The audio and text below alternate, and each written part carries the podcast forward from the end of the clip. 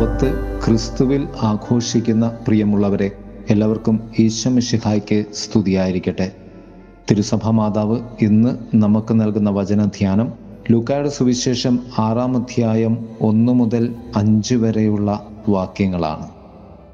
യേശുവും ശിഷ്യന്മാരും കോതമ്പ് വയലിലൂടെ കടന്നു പോകുമ്പോൾ ശിഷ്യന്മാർ കതിരുകൾ പറിച്ച് കൈകൊണ്ട് തിരുമി തിന്നുന്നതിനെ ഫരിസേരിൽ ചിലർ ചോദിക്കുന്ന സാപത്ത് നിഷേധനത്തിന്റെ കഥയാണ് സുവിശേഷം. സാപത്തിനെ കുറിച്ചുള്ള ആറ് സംഭവങ്ങളിലെ രണ്ടാമത്തെ സംഭവമാണ് ഇന്നത്തെ സുവിശേഷം.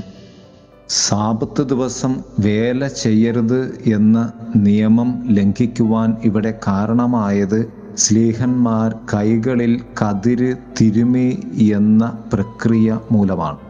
കുറച്ചുകൂടി വ്യക്തമായി പറഞ്ഞാൽ അധ്വാനം നിഷേധിക്കപ്പെട്ടിരിക്കുന്ന ദിനമാണ് സാപത്ത് സബോത് എന്ന ഹീബ്രു പദത്തിന്റെ അർത്ഥം സ്വർഗീയ സൈന്യം അല്ലെങ്കിൽ സൈനിക വൃന്ദം എന്നൊക്കെയാണ്. ഇംഗ്ലീഷ് ബൈബിളിൽ പറയുന്നത് പോലെ ദ ലോഡ് ഓഫ് ഹോസ്റ്റ് മലയാളത്തിൽ നാം പറയും സൈന്യങ്ങളുടെ ദൈവമായ കർത്താവ്. നമുക്ക് വേണ്ടി അധ്വാനിച്ച നമുക്ക് വേണ്ടി യുദ്ധങ്ങൾ വിജയിച്ച നമുക്ക് വേണ്ടി സൃഷ്ടികർമ്മം നടത്തിയ ദൈവം വിശ്രമിച്ചതുപോലെ നാമം വിശ്രമിക്കേണ്ട ദിനമാണ് സാപത്ത് ഒരർത്ഥത്തിൽ ദൈവത്തിനായി ഉള്ള കാത്തിരിപ്പ്. സാപത്ത് ദൈവത്തെ കണ്ടെത്താൻ വേണ്ടിയാണ്.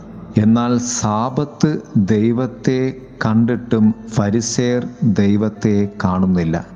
കാരണം സാപത്തിന് എന്തിനു വേണ്ടിയാണോ യഹൂദർ ആചരിച്ചിരുന്നത്? ഇതാ ആ ദൈവം അവരുടെ മുന്നിൽ വന്നു നിൽക്കുമ്പോൾ സാപത്ത് എന്ന ആചരണത്തിന്റെ പൂർണത സംഭവിക്കുകയാണ് ക്രിസ്തുവിൽ.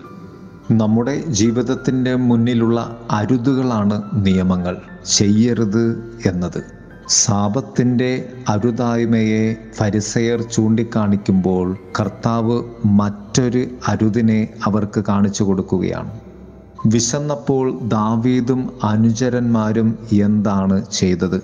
ഇത് സാപത്തിനെ കുറിച്ചായിരുന്നില്ല സാപത്ത് ദിവസത്തിൽ നടന്ന സംഭവമായിരുന്നില്ല. എന്നിട്ടും കർത്താവ് അവ പറയുവാൻ കാരണം നിങ്ങളുടെ അരുതുകളല്ല ദൈവത്തിന്റെ അരുതുകൾ. നിയമം സംരക്ഷിക്കുവാൻ ആകുലപ്പെട്ടിരുന്ന നിയമജ്ഞരും ഭരിസയരും മനുഷ്യരെ സംരക്ഷിക്കുവാൻ മറന്നുപോയി.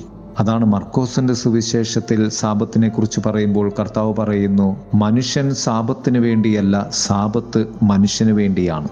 ഒടുവിൽ കർത്താവ് പറയും മനുഷ്യപുത്രൻ സാപത്തിന്റെയും അധിനാഥനാണ്. സാപത്ത് ക്രിസ്തുവിൽ പൂർണമായിരിക്കുന്നു ക്രിസ്തുവിലേക്ക് ആവാഹിക്കപ്പെട്ടിരിക്കുന്നു. സാപത്ത് ക്രിസ്തുവിലേക്ക് ചുരുങ്ങുകയും നമ്മിൽ ക്രിസ്തു വളരുകയും ചെയ്യുന്നതാണ് ക്രിസ്തു ജീവിതത്തിന്റെ നവ്യമായ സാപത്ത് അനുഭവം പ്രിയമുള്ളവരെ സർവത്തിന്റെയും പൂർണതയായ ക്രിസ്തുവിൽ നിന്നും നമുക്ക് ജീവിച്ച് ആരംഭിക്കാം ഓരോ ദിവസവും.